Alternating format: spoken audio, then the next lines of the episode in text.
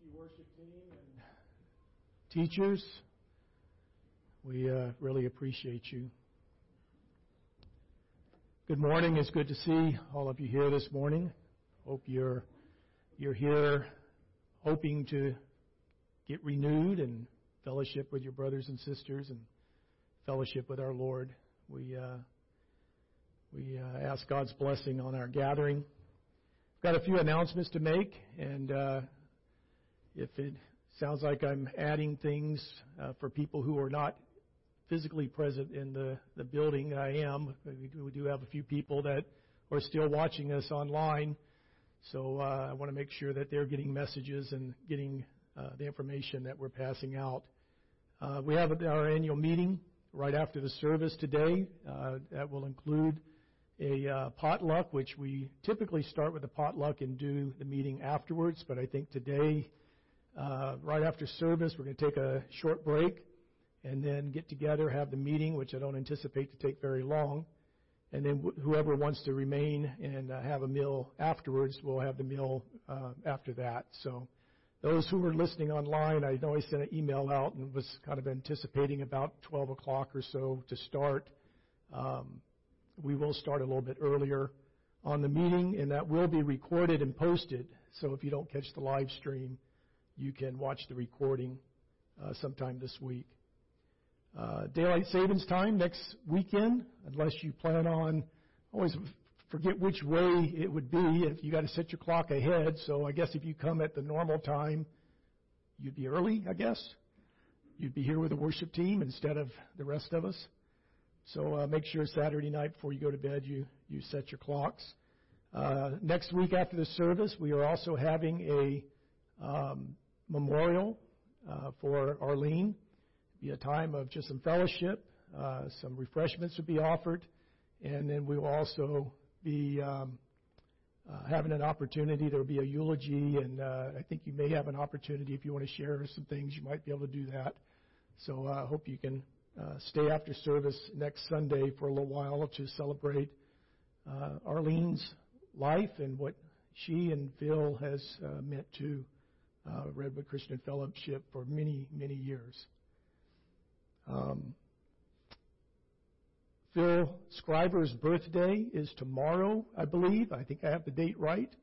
I have a card out on, in the foyer if you would like to sign it.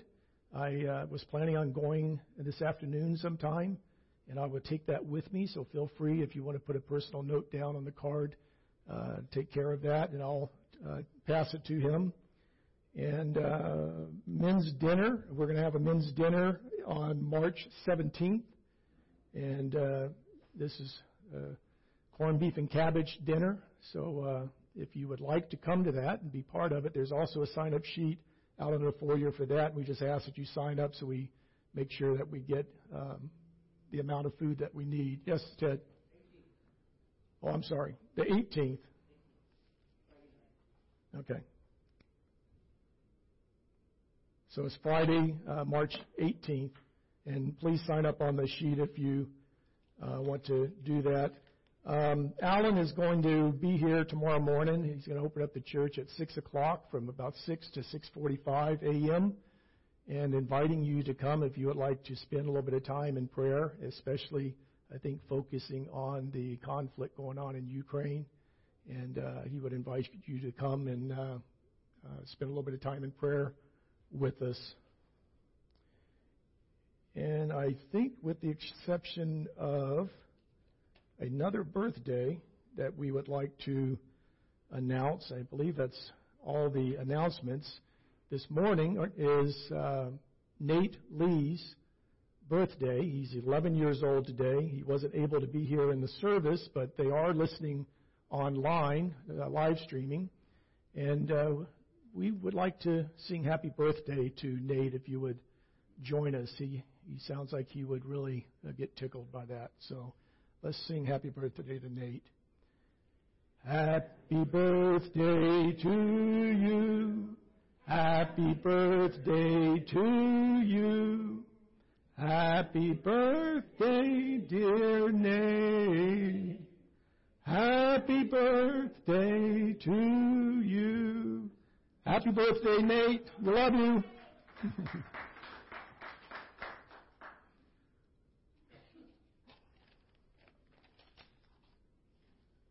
Bob is uh, not feeling well today, so uh, I wanted to add him to our prayer list. He's just got a little bit of a temperature. Otherwise, he said he feels pretty good, but uh, we asked him to not come today and take it easy and hopefully recuperate because he's got to preach next weekend. So we need to get him back on his feet. Otherwise, you might end up having to listen to me again. So uh, you might uh, come tomorrow morning and add that to your prayer list, and, and unless you do want to hear me again.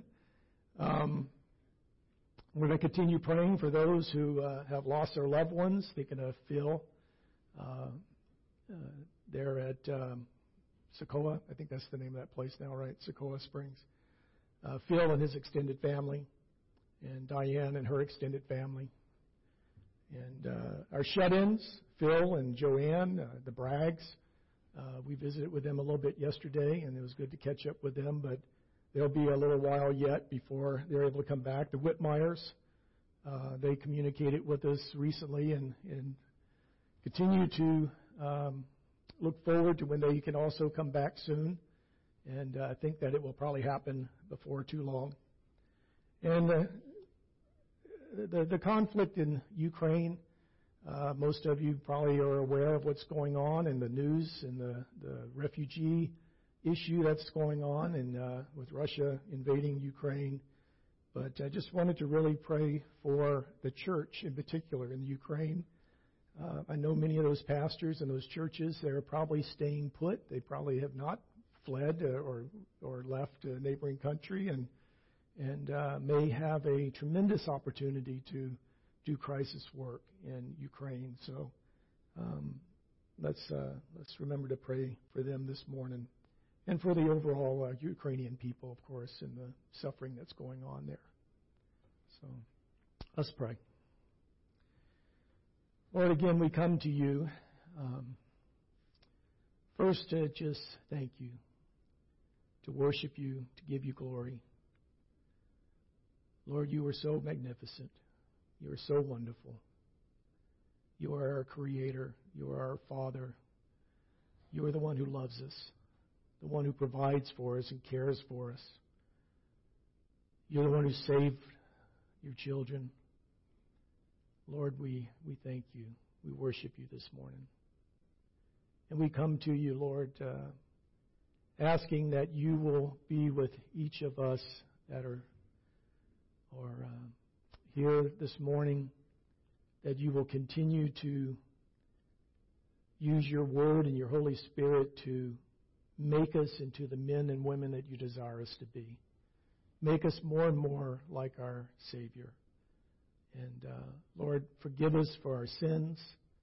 Help us, Lord, that we might be stronger and more mature in our faith and our walk and be able to flee from temptations much quicker, be more quick in confession and repentance of sin, and that we might be more active and more faithful in our worship of you, our evangelism, our our uh, prayer time, our giving, all the things that make our life uh, to be fulfilled. Lord, we have many needs. You know what they are even before we mention them. But Lord, we do want to ask for those who are not feeling well, thinking of Bob in particular, that you will heal his body, protect him from anything serious, and we pray that he'll have a speedy recovery. Lord, there are several that we have in our families that uh, are dealing with cancers. And we ask that you, Lord, will just put their cancer in remission quickly, give them good health, get them back on their feet. We think of Jim Bragg in particular and look forward to seeing him again very soon, uh, being able to fellowship with us again. But we pray for his body and just ask that you strengthen it and help him to be able to uh, build up resistances to various diseases so that he can be around more people again. We pray for those who have lost loved ones, Lord, Phil and Diane's family and others, Joanne uh, in their past. Lord, we just ask that you will be with them, give them comfort and peace, and help us, Lord, to to not forget them and not forget their um, their loss. We look forward to spending some time remembering Arlene next week, and and ask that that will be a time of of, uh, of enjoyment and joy. And uh, we know, Lord, that she's up there just having a great time right now. We pray for the conflict, Lord, in Ukraine. And we pray for the, the Ukrainian people who are being displaced and families who are losing loved ones in the, the war that is going on there, Lord. We just pray that you'll be with the, the leaders in Ukraine, that they might uh, be able to uh, build up a resistance and and uh, Lord, whatever the outcome of this, we most of all pray for the church there in Ukraine and ask that they might have opportunities to be able to comfort and bring comfort and, and bring um, the needs to the people that they minister to. We pray for the safety of the pastors and the, and the members of those churches as they remain and serve um, your people there. And Lord, we pray that this might be a, a tremendous opportunity for them to be able to not only witness Christ through their lives and their words, but that many, many people might come to know you through this terrible incident that's going on. And Lord, we commit again this service to you and ask that you'll be with us. May your words that you want to be spoken today be all that is spoken. And thank you, Father, in Jesus' name. Amen.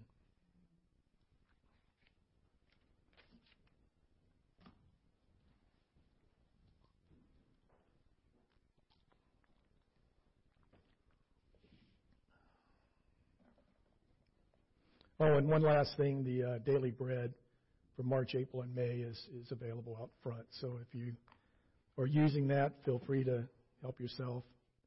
Take some for your neighbors or friends if you want an opportunity to say hello to them and give them something. So this morning we're continuing with our series in 1 Peter that we've entitled Living as Exiles in the World.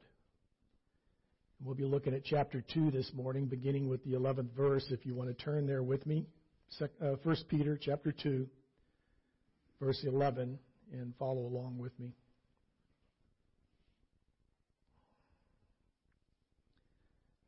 Beloved, I urge you as sojourners and exiles to abstain from the passions of the flesh, which wage war against your soul. Keep your conduct among the Gentiles honorable, so that when they speak against you as evildoers, they may see your good deeds and glorify God on the day of visitation. Be subject for the Lord's sake to every human institution, whether it be the emperor as supreme or to governors as sent by him to punish those who do evil and to praise those who do good. For this is the will of God, that by doing good you should put to silence the ignorance of foolish people.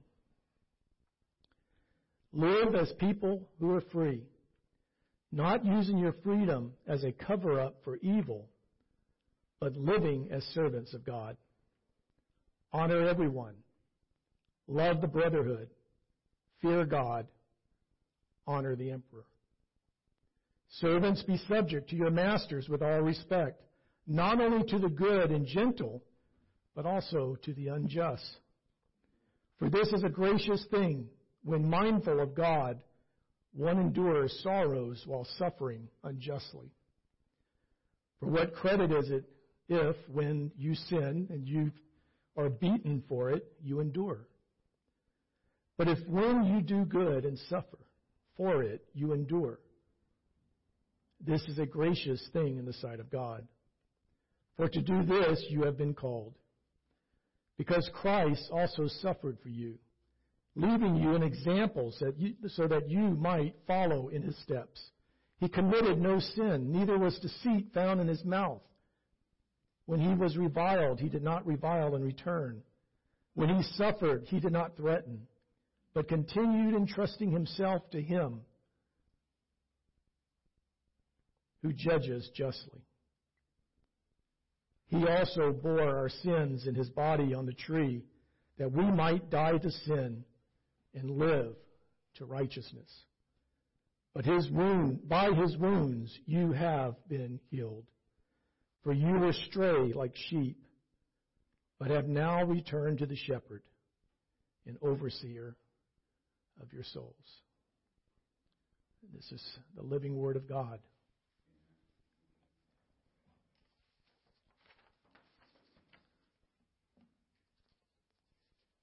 As Bob was preaching last week in the preceding verses here in chapter 2, I was reminded of a couple things as he was talking and I was looking through that passage that I wanted to point out again this morning to, for you. First of all, that the Bibles that we are using, our modern translations, frequently have separated the passages into sections.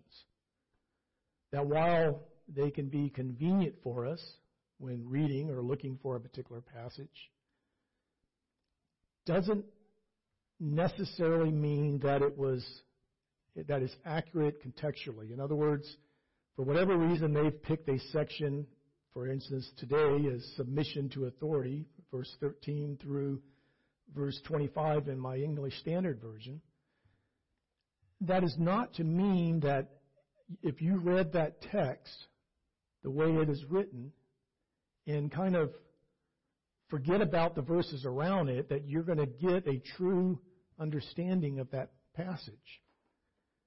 They just decided that that was where they were going to put that subtitle. So don't be confused or don't get into a pattern of just reading that and thinking, okay, well, I don't have to worry about the preceding verses. Because in this particular case, you would miss a tremendous point if we were to do that. And we need to make sure that as we are reading uh, a particular passage, that we look at it in context to the passages that are around it, especially the ones before it, because a lot of times it's building on a particular subject. And in this case, it, it is. The second thing that I think is important and what I thought about was that when we do read a passage, especially one that has commands in it, such as this passage does, things that we as uh, the readers of this text are intended to read and understand and carry out a command, that we need to look at the, the passage in light to the entirety of Scripture. We have a whole Bible. Individual passages doesn't teach the complete thought necessarily of what is being addressed on that particular issue. We need to understand that when we read this passage, we may not always be able to fully understand it um, just by reading it. We, we need to compare it to what other things are being said. Uh, for instance, um,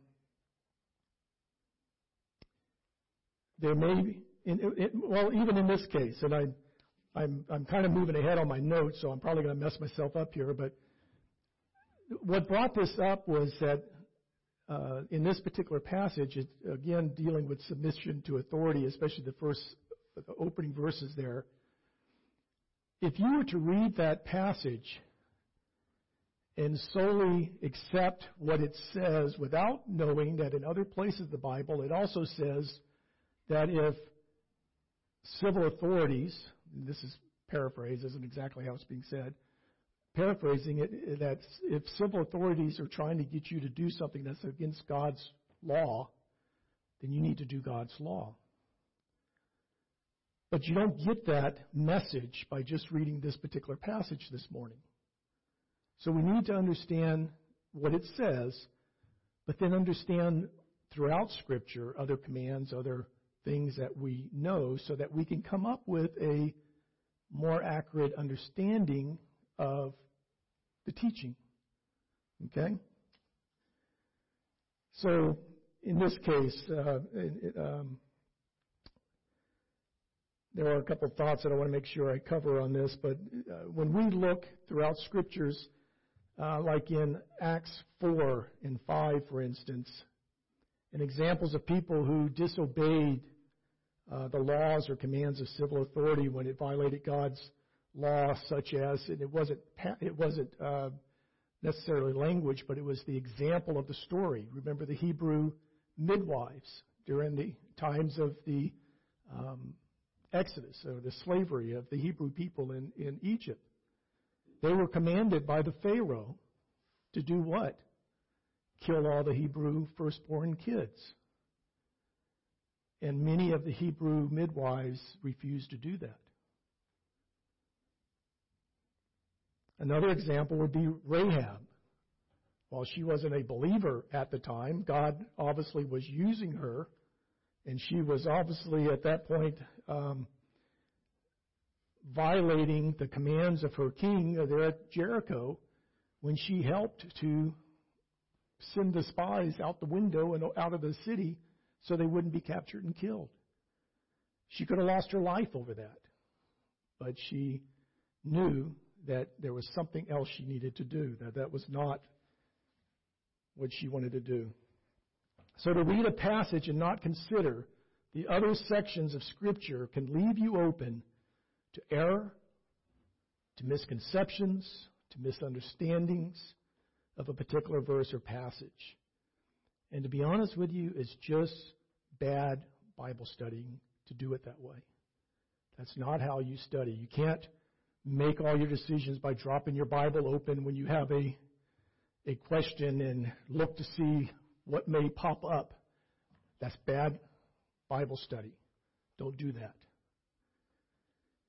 While you might get lucky and get a good command, you could also get unlucky and get a very bad command out of that. So, so let's look at today's uh, passage and um, kind of talk about it. Last week, Bob read that we were chosen by God, that we were built into a spiritual house, that we were chosen and precious, if you remember in the beginning of chapter 2 there last week, and that we were once not a people, but now we are a people chosen by God because we have received mercy we have been saved. The, the, the church he's writing to here, that's what he's addressing. He's addressing Christians in that time. Because of this, we're reminded that we, the readers then that Paul was addressing directly, but to us today as Christians, that we are not of this world, even though we live in this world. We are aliens and exiles. And as we live in this world as aliens, we are told that we are to live in an honorable manner, which includes not giving in to the passions of the flesh. That we should not live, in other words, as the unbelievers do. If your life looks a lot more like your unsaved neighbor, you've got a problem. You should look different. Peter addresses why. And he says that is so that the people of this world will see your actions, see how you live differently from those in the world, and through that bring glory to God, which is the chief end of man. to glorify God and enjoy Him forever. That's our purpose here, why we've been left behind on earth after you became a Christian, is to glorify God. We are His ambassadors, we're told. His examples of Christ living in society today. We're representing Him. If we are living in a worthy manner of, that's worthy of our calling, if we're living correctly, we're His ambassador. Or we're embarrassing Him if we're living in a manner that reflects the world. And I'll leave that to you to kind of look at your own life and decide how you may stand up to that. Remember the questions that Bob asked himself. Is there enough evidence to convict me of being a Christian? Do my actions, does my life reflect the spiritual change that has taken place inside of me? Or I might add that is there more evidence that I bring shame to his name by my words and actions? How do I live? What kind of example are you in the world? And to continue with this thought, Peter wrote in verse 13. So, tying it into those verses that Paul, uh, uh, Bob preached before this, to now understanding that it's all part of it, he continues and he says in verse 13, Be subject for the Lord's sake to every human institution, whether it be to the emperor as supreme or to governors as sent by him to punish those who do evil and praise those who do good. Now notice in that passage that Peter did not write that if you live under a just and good civil government, or a government leader that you agree with or like or consider wise, that you are to be subject to them. That's not what he wrote. Nor did he say that if you're currently living under a president or a governor that is of your own political party or that you would like, that maybe you like what he's doing or represents what you uh, like on particular subjects, that you're to subject yourself to them. He didn't say that either. And Peter could have easily written that.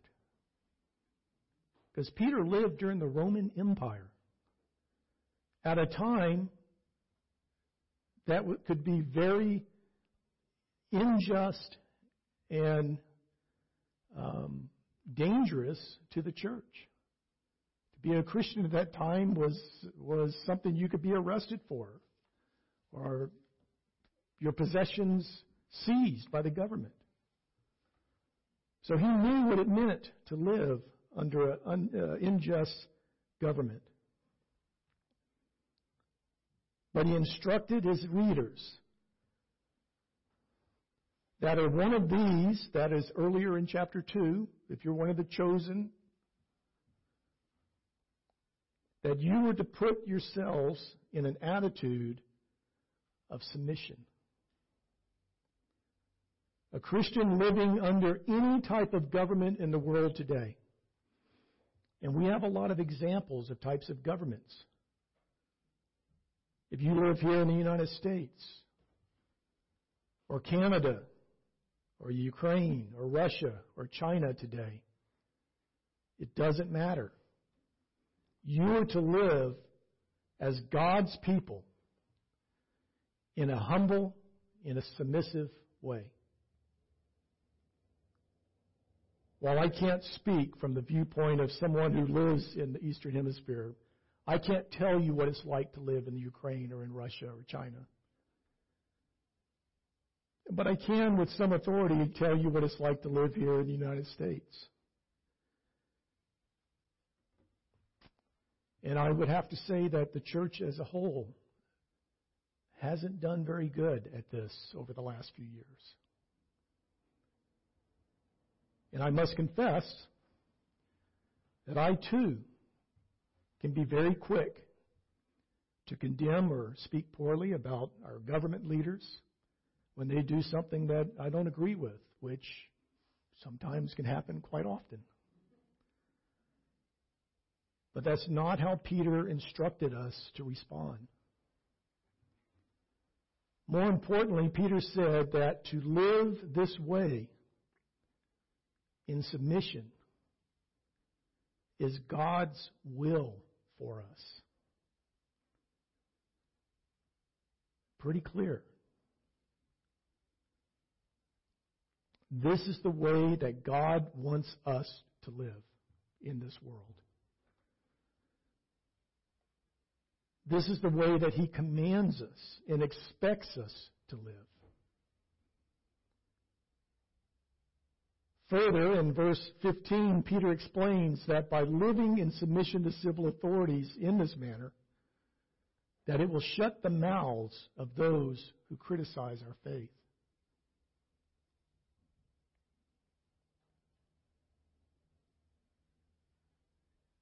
They look and see how members of a church are living. And for some people, they will look at it and go, wow, these people are not doing what I would expect them to be doing. The loudest and the clearest example of our faith and our witness that we will ever have is how we live. Things that we do. Witnessing verbally is necessary and it can be very powerful. But if you don't live what you preach, nobody's going to listen. A lot of us could have that example in, in your own family raising your kids. If you're telling them one thing but you do something different, you know the result that comes out of that. People will look at you as being a fraud or someone who doesn't believe what you teach. We've just lived through a very good example of what Peter is addressing here with our response to civil authorities over the last couple of years. The pandemic response by our various government authorities, especially when it has pertained or affected the church in general, placed a huge burden and a responsibility on the elders and pastors of all of our churches, not just here, but all the churches that had to, to deal with this very unusual situation that we've gone through.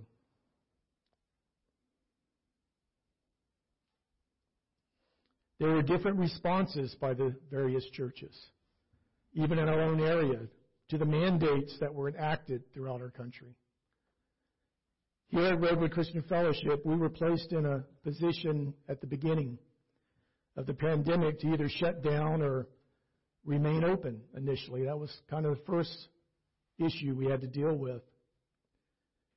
And after much discussion and reflection on Scripture,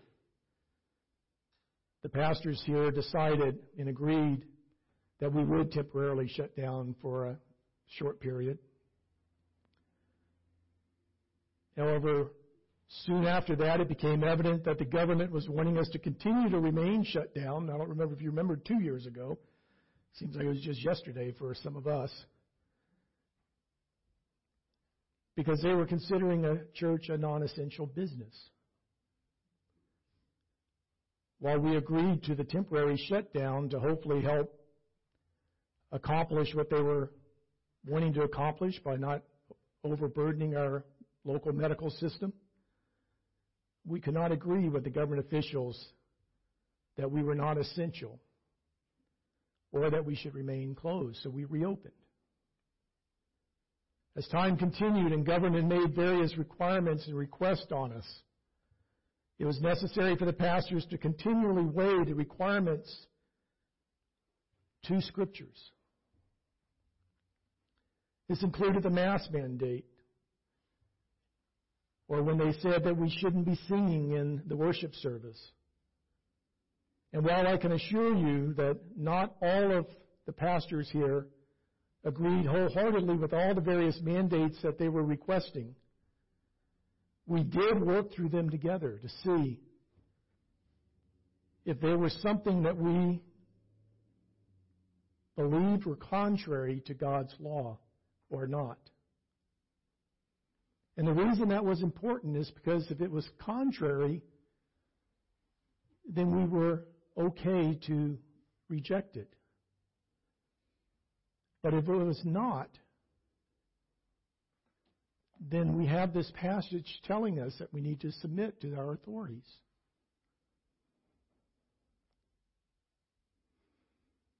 In the case of the Mass, we did not believe it contradicted God's law because it didn't, they weren't restricting us from meeting. They weren't saying we couldn't meet. They just wanted to space things out and wear masks. We felt we could do that. When it came to the decision on not singing, we did feel that that was singing is a huge part of worship. And we could not agree with that. We think Scripture teaches that you should sing in service. So we did not agree to that.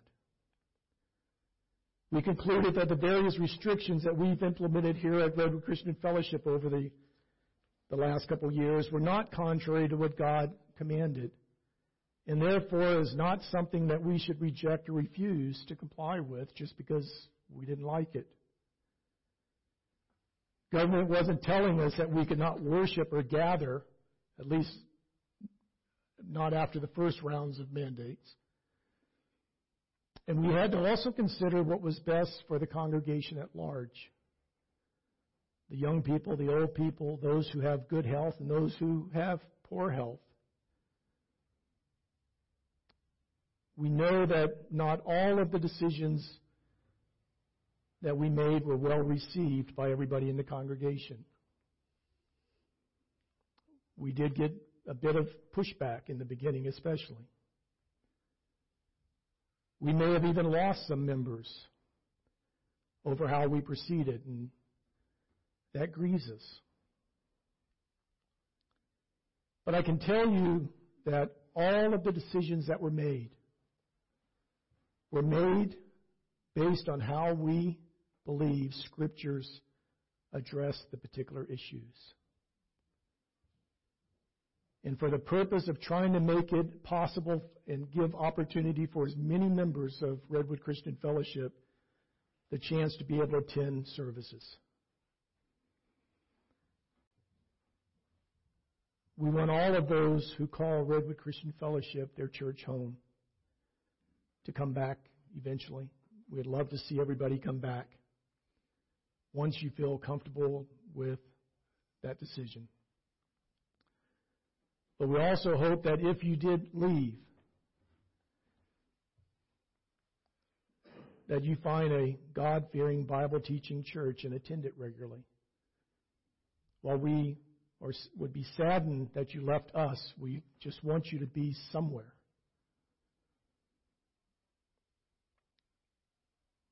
These past couple of years have been very stressful for, I assume, all of us, definitely many of us. And I can speak from knowing the men that I minister with that are your pastors. It's been very stressful for us.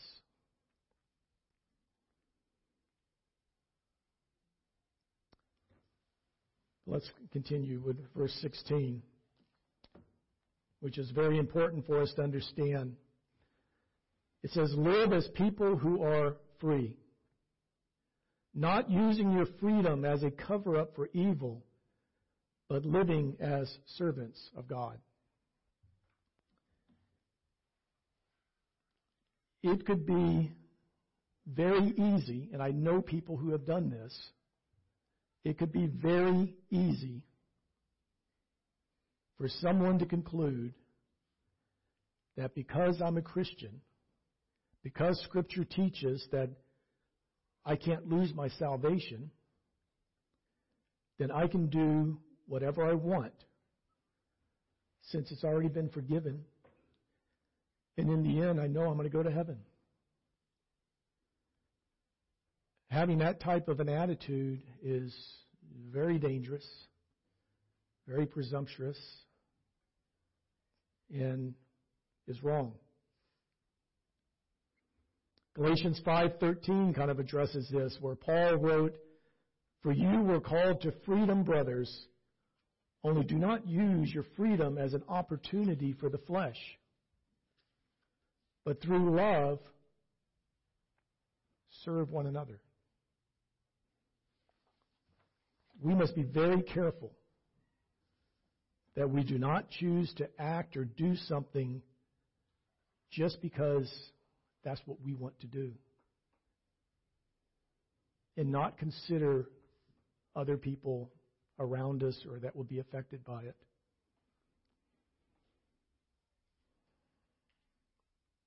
I'm going to try to give you a, an example. Hopefully, I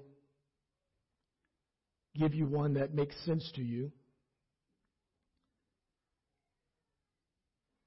While it may generally not be a sin, if you're a Christian, for instance, to have wine or a beer at your home or with a meal,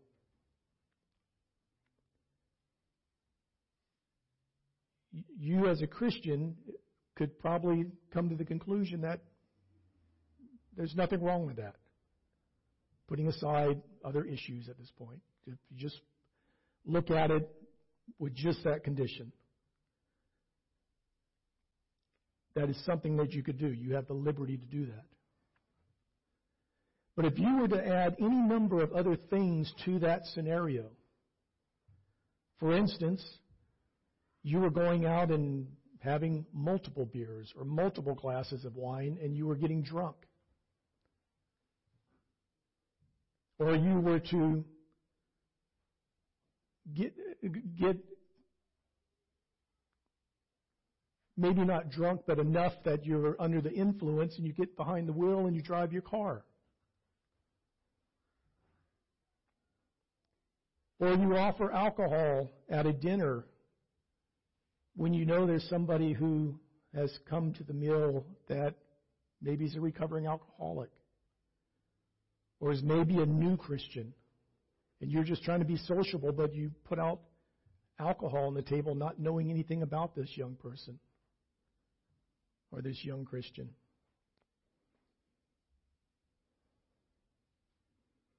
Then any of these added scenarios can very quickly become sin to you.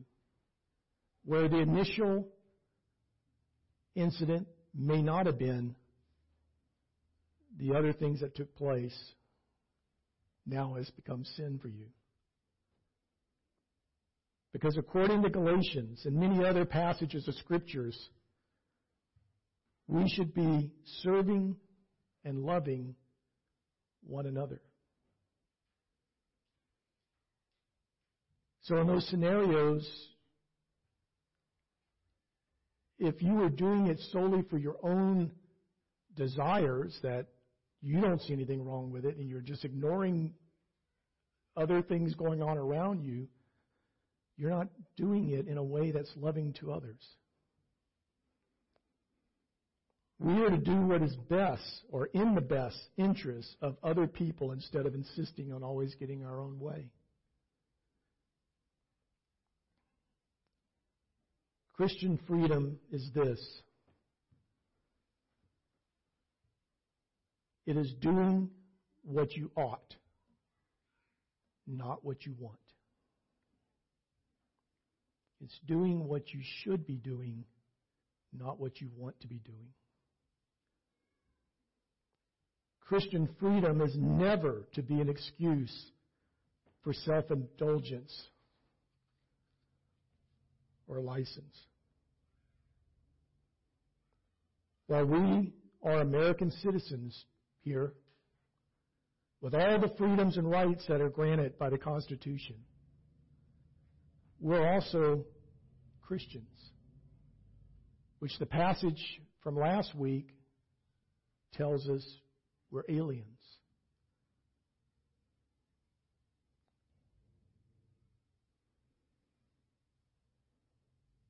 We're aliens in this world and must be very careful to balance out how we live with the primary goal of glorifying God and living in a way that brings honor to Him, not only through our words, but our actions.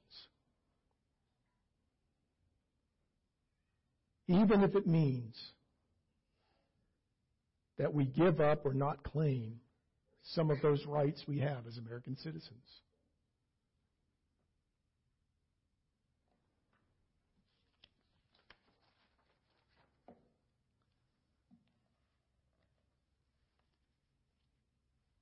The second type of authority that's addressed in this passage is that of slave to master. We look at that and go, okay, we can teach on that, but what does that have to do with us? I mean, we don't really have that type of a social relationship anymore. Definitely not here. But generally,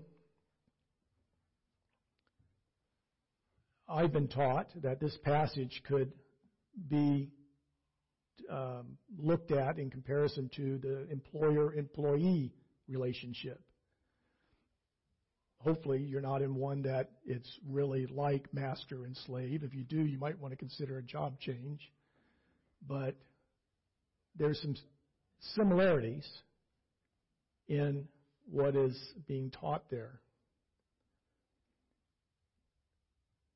It is clear that being a Christian from this passage does not give you the right to rebel against a superior in the social structure that you are in, no matter how unfair or harsh he or she may be.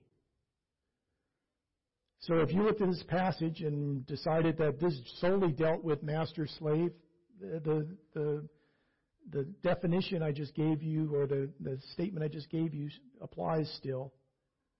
But if you were to take it as an employer employee relationship, it applies also. You can have an unfair employer. You can have one who's unjust. You can have one who is not very nice to work for. And over the years, I've had some good ones and I've had some bad ones.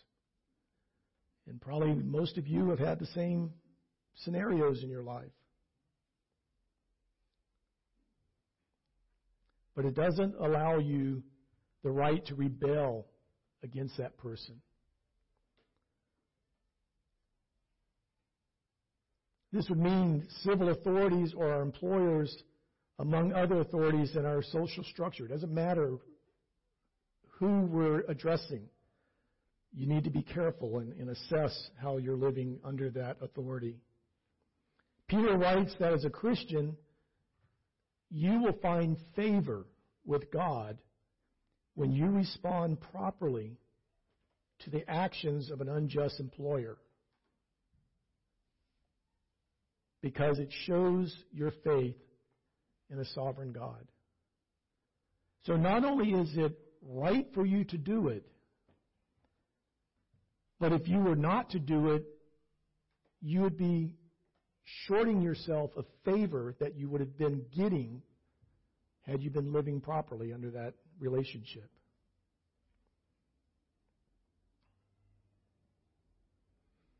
Peter's point is that a Christian, because he says in verse 21, to this you have been called, can expect at some time to endure unfair treatment. Maybe not at work necessarily, but hearing stories like Bob shared, I, I think last week, but definitely in a sermon just recently, reminding us about his incident with getting fired from one company and then later on they rehired him and it was because of his faith.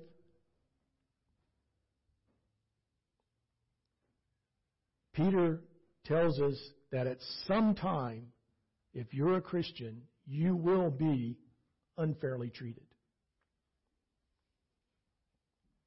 Therefore, commendable behavior on the part of a Christian when trials arrive results with your faith and life becoming stronger and being perfected while we are here on earth. It's part of our spiritual growth to go through those unfair treatments and those trials that we go through in life. If it's health, if it's something from the civil authorities, if it's something from our employers, if it's something from our family, if it's something from our friends, wherever the trial comes from, it is to our better spiritual health to live through it, endure through it, and hopefully live the way you were supposed to, representing God through it, because you are going to be better in the end. You will be stronger in the end. Remember what James chapter 1 says Count it all joy, my brothers. And there are times when I can't say that when I had to go through a particular trial that the first thing that came to mind was counting it as joy. Count it all joy, my brothers, when you meet trials of various kinds, for you know that the testing of your faith produces steadfastness. And let steadfastness have its full effect, that you may be perfect and complete, lacking in nothing. I think sometimes it would be great to have an idea, maybe a a glimpse into the future if God would ever grant it to me when I'm facing a particular decision or a particular incident. But then I think almost immediately after I say that, that I probably would not have gone in that direction if I would have had a glimpse of it. Because some of those directions we take, some of those decisions we make lead us into trials that we would not have put ourselves in. And according to these passages, you would be losing out by not experiencing them.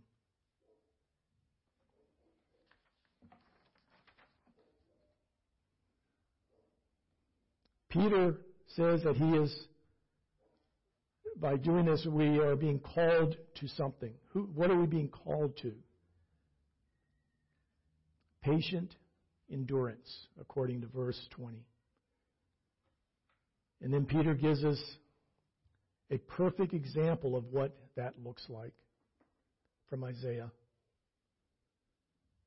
In verse 21, Peter wrote, For you, for to this you have been called, because Christ also suffered for you, leaving you an example. The meaning of this word that was translated to mean to, to example in our text is actually the thought of taking a piece of tracing paper. Probably not a lot of people do that anymore.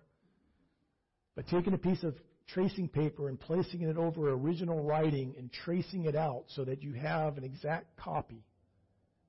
That's what that word means. It's a pattern. It means that Christ is the pattern for Christians to follow in suffering with perfect, perfect patience. How do I do it? Look how Jesus did it. That's our pattern. His death on the cross not only accomplished the atonement for sin for those that he saves, but it also produces, provides for us a perfect example of endurance in unjust suffering while he suffered at the hands of unjust men for things that he did not do. For he committed no sin and had no deceit in his mouth. He did not scorn them back. He didn't return accusations to them. He didn't threaten them. Imagine, he's, he's the King of Kings. He could have called down angels to destroy these people that were taking him off, but he didn't do any of that. He was silent instead.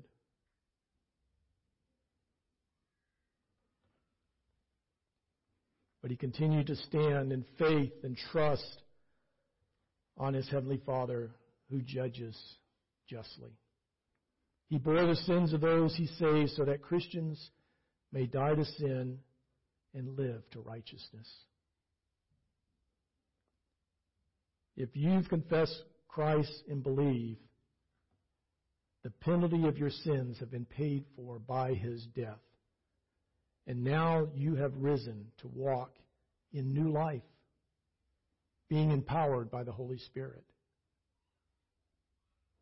For by his wounds you were healed. And that should be a hallelujah. For you were straying like sheep but have been returned to the shepherd and overseer of your souls. What a great passage this is.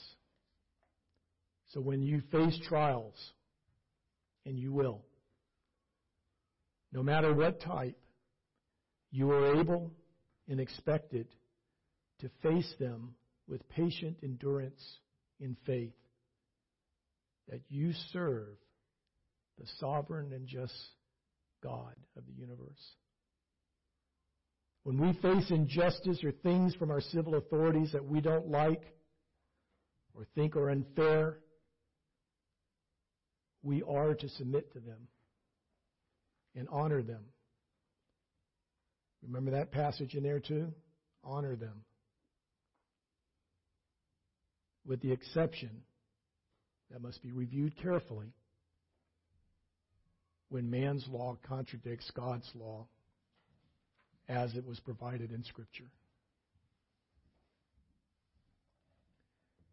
So as we enter our time of communion, we have this particular passage of Scripture that helps us to remember what it is that we celebrate in communion. Those last verses of that passage, what a great reminder of what Christ did for us. The remembrance of Jesus Christ having his body broken for us and his blood shed for us to purchase our righteousness, our salvation. To regather the stray and wandering sheep and return us to the great shepherd and overseer of our souls.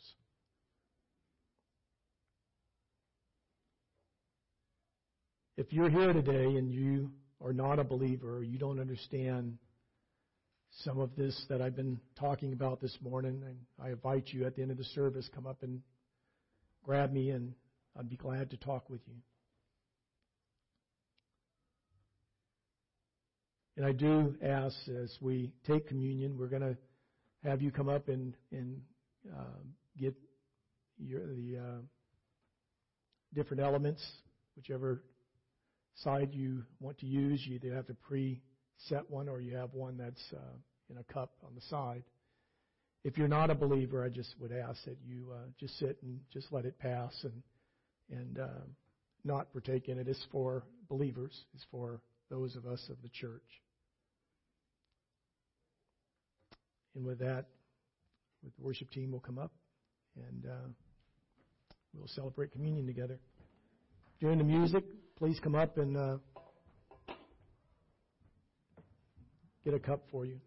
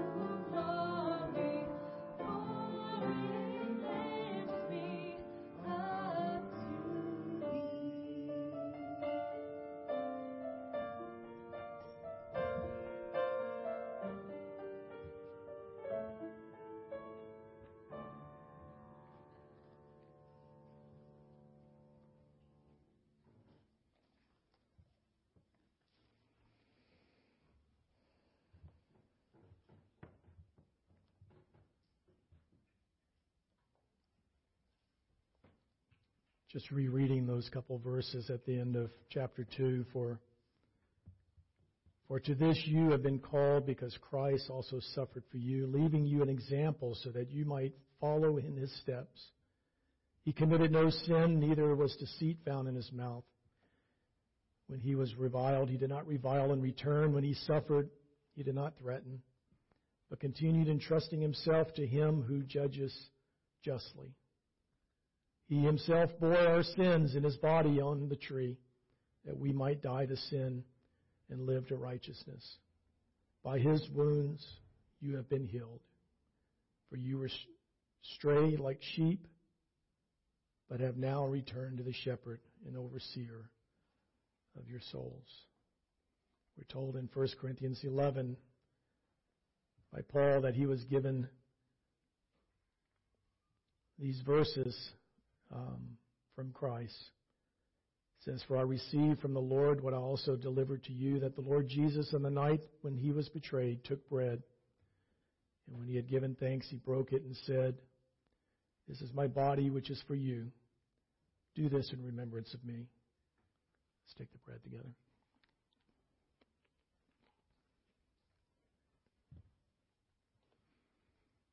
And in the same way, also, he took the cup after supper, saying, This cup is the new covenant in my blood. Do this as often as you drink it in remembrance of me.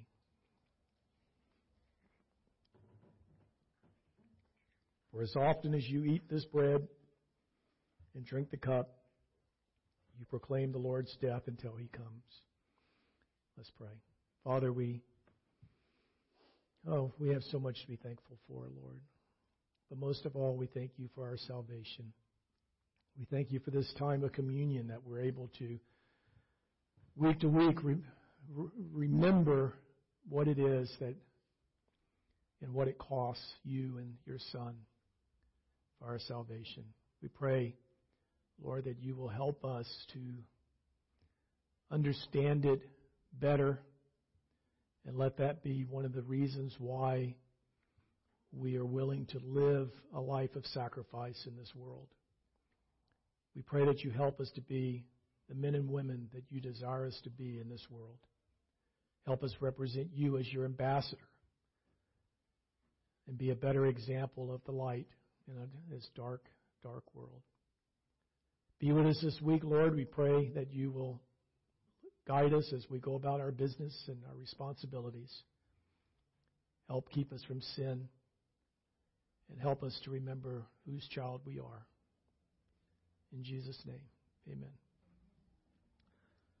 So we'll get together in about 15 minutes after the service, so you have a little bit of time to visit, have some coffee or something, and then uh, come back in here if you'd like to stay for the meeting. We'll we'll start the, the annual meeting. You can close.